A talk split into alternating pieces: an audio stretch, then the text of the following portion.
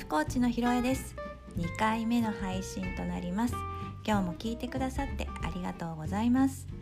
1回目の配信も、えー、実は予想より多くの方が聞いてくださってとっても嬉しく思っています。ありがとうございます。えー、インスタグラムで募集した番組名や私のイメージ。こちらにも多くのアイデアをいただいてとっても嬉しかったです。いろいろ見てて面白かったです。本当にありがとうございました。とインスタでは先に投稿させてもらいましたが番組名が決まりました、えー、番組名はマハロな毎日となりました。これからどうぞよろしくお願いいたします。えっ、ー、とマハロとはハワイ語であのありがとうを意味しています。ハワイの空港とか、えーと、ショップのアナウンスの最後に「マハロ」とついていたりとかそうそうハワイアン航空のアナウンスとかでも最後に「マハロ」っていう挨拶で終わったりします。なんかハワイのアナウンスって最初の「アロハ」から、えー、始まって「マハロ」で終わるという感じなんですね。で私はこの「マハロ」という言葉が音の響きも含めてすごく好きなのですが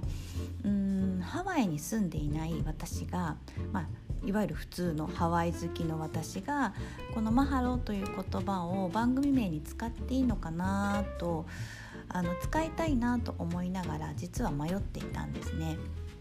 でそんな時に、えーと、その番組名を募集したらあの私のとってもね大好きな方がいるんですけどその方から「あのひろえちゃんはマハルをすごく大切に使ってるというか大切にしてるよね」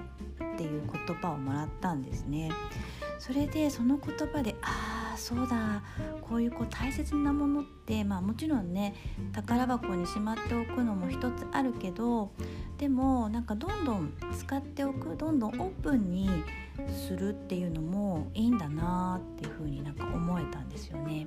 それでよしこの言葉をマハロという言葉を番組名に使おうというふうに一つ決めました。で他にもあの日だまりとか太陽とか暖かい包み込まれるとかハワイっぽいのがいいよとか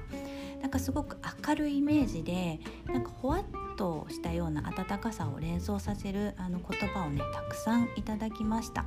本当にありがとうございます。なんかこういうのってすごく面白いですよね。なんか自分では見えない自分像みたいなものが見えてくるので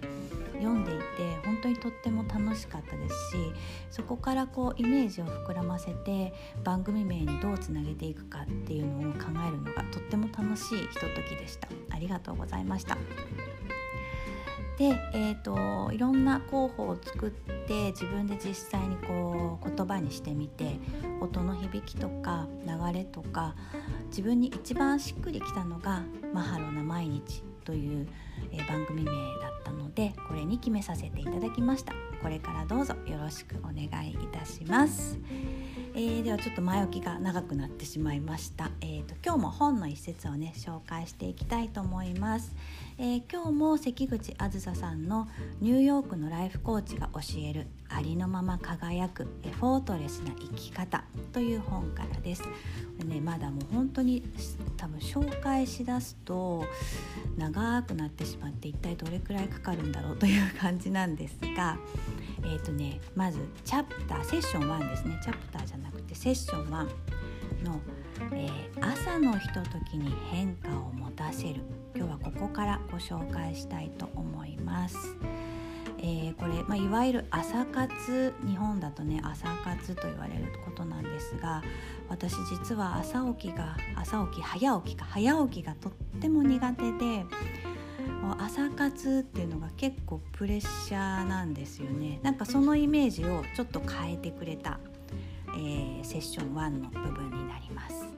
まず1つ目がですねパワースポットを巡るより朝時間の過ごし方を見直す方がよほど分かりやすい変化を感じることができます。この文章を読んだ時におおとも思いましてなんかそうかそうか時々の1回のものよりもこうやっぱりこう毎日毎日毎日の朝の過ごし方を変えた方が自分を変えたいと思ったら早いんだなっていうのにちょっと心が動き出したんですね。でこの辺りでうんちょっと朝何かしてみるのもいいかもというふうに思いましたでさらに読み進めていくといわゆる朝活というものをやらなきゃという意識で頑張るのではなくあなたのライフスタイルに合わせて楽しく実践しやすいアクションを選ぶことが朝の時間をエフォートレスに活用する秘訣です。というふうに書かれていたんですね。そうこれがねだからもう絶対みんなと同じように朝5時に起きてモーニングページ書いてヨガしてってそんな風に過ごさなきゃってすごく思ってたんですけどあそうじゃなくって自分の流れの中に少しずつ楽しくできることを組み合わせていけばいいんだっていう風に思うことができたんですね。だからなんかすごくその朝の時間の使い方とかモーニングページを書くとかヨガをするっていうことがやらなきゃっていうものからなんか楽しくできることにこうすごくシフトしていったそんな意識に変わっていったというのを覚えています。なので今は、えーと、朝起きてから、まあ、今うちに去年の暮れに、えーと、ワンちゃんがあの柴犬黒柴のハピというワンちゃんが来たんですけど朝ハピと一緒に庭に出るんですね。で、まあ、ハピは朝あの、まあ、柴犬なので番犬気質があるので庭のパトロールをするんですがあの小さい庭なんですけどね何回もぐるぐる回ってパトロールしたり庭の真ん中に座ってこう空だったり葉っぱだったり鳥の音だったりとかを聞いてなんかこうキョロキョロしてるんですがその様子を見ながら、えー、ベランダの横に置いた机のところでモーニングページを書くというのを一つ朝の流れに加えたらなんかとっても心地よくて朝のねあのすごく素敵な時間を過ごせるようになっています。でさらに私最後これが そっかと思ったのがこの一節です。朝自由に使える時間が30分あったとしたらそれは1日の約2%に過ぎませんそう朝の30分なんか朝の30分ってすごく大きいように感じるんですけど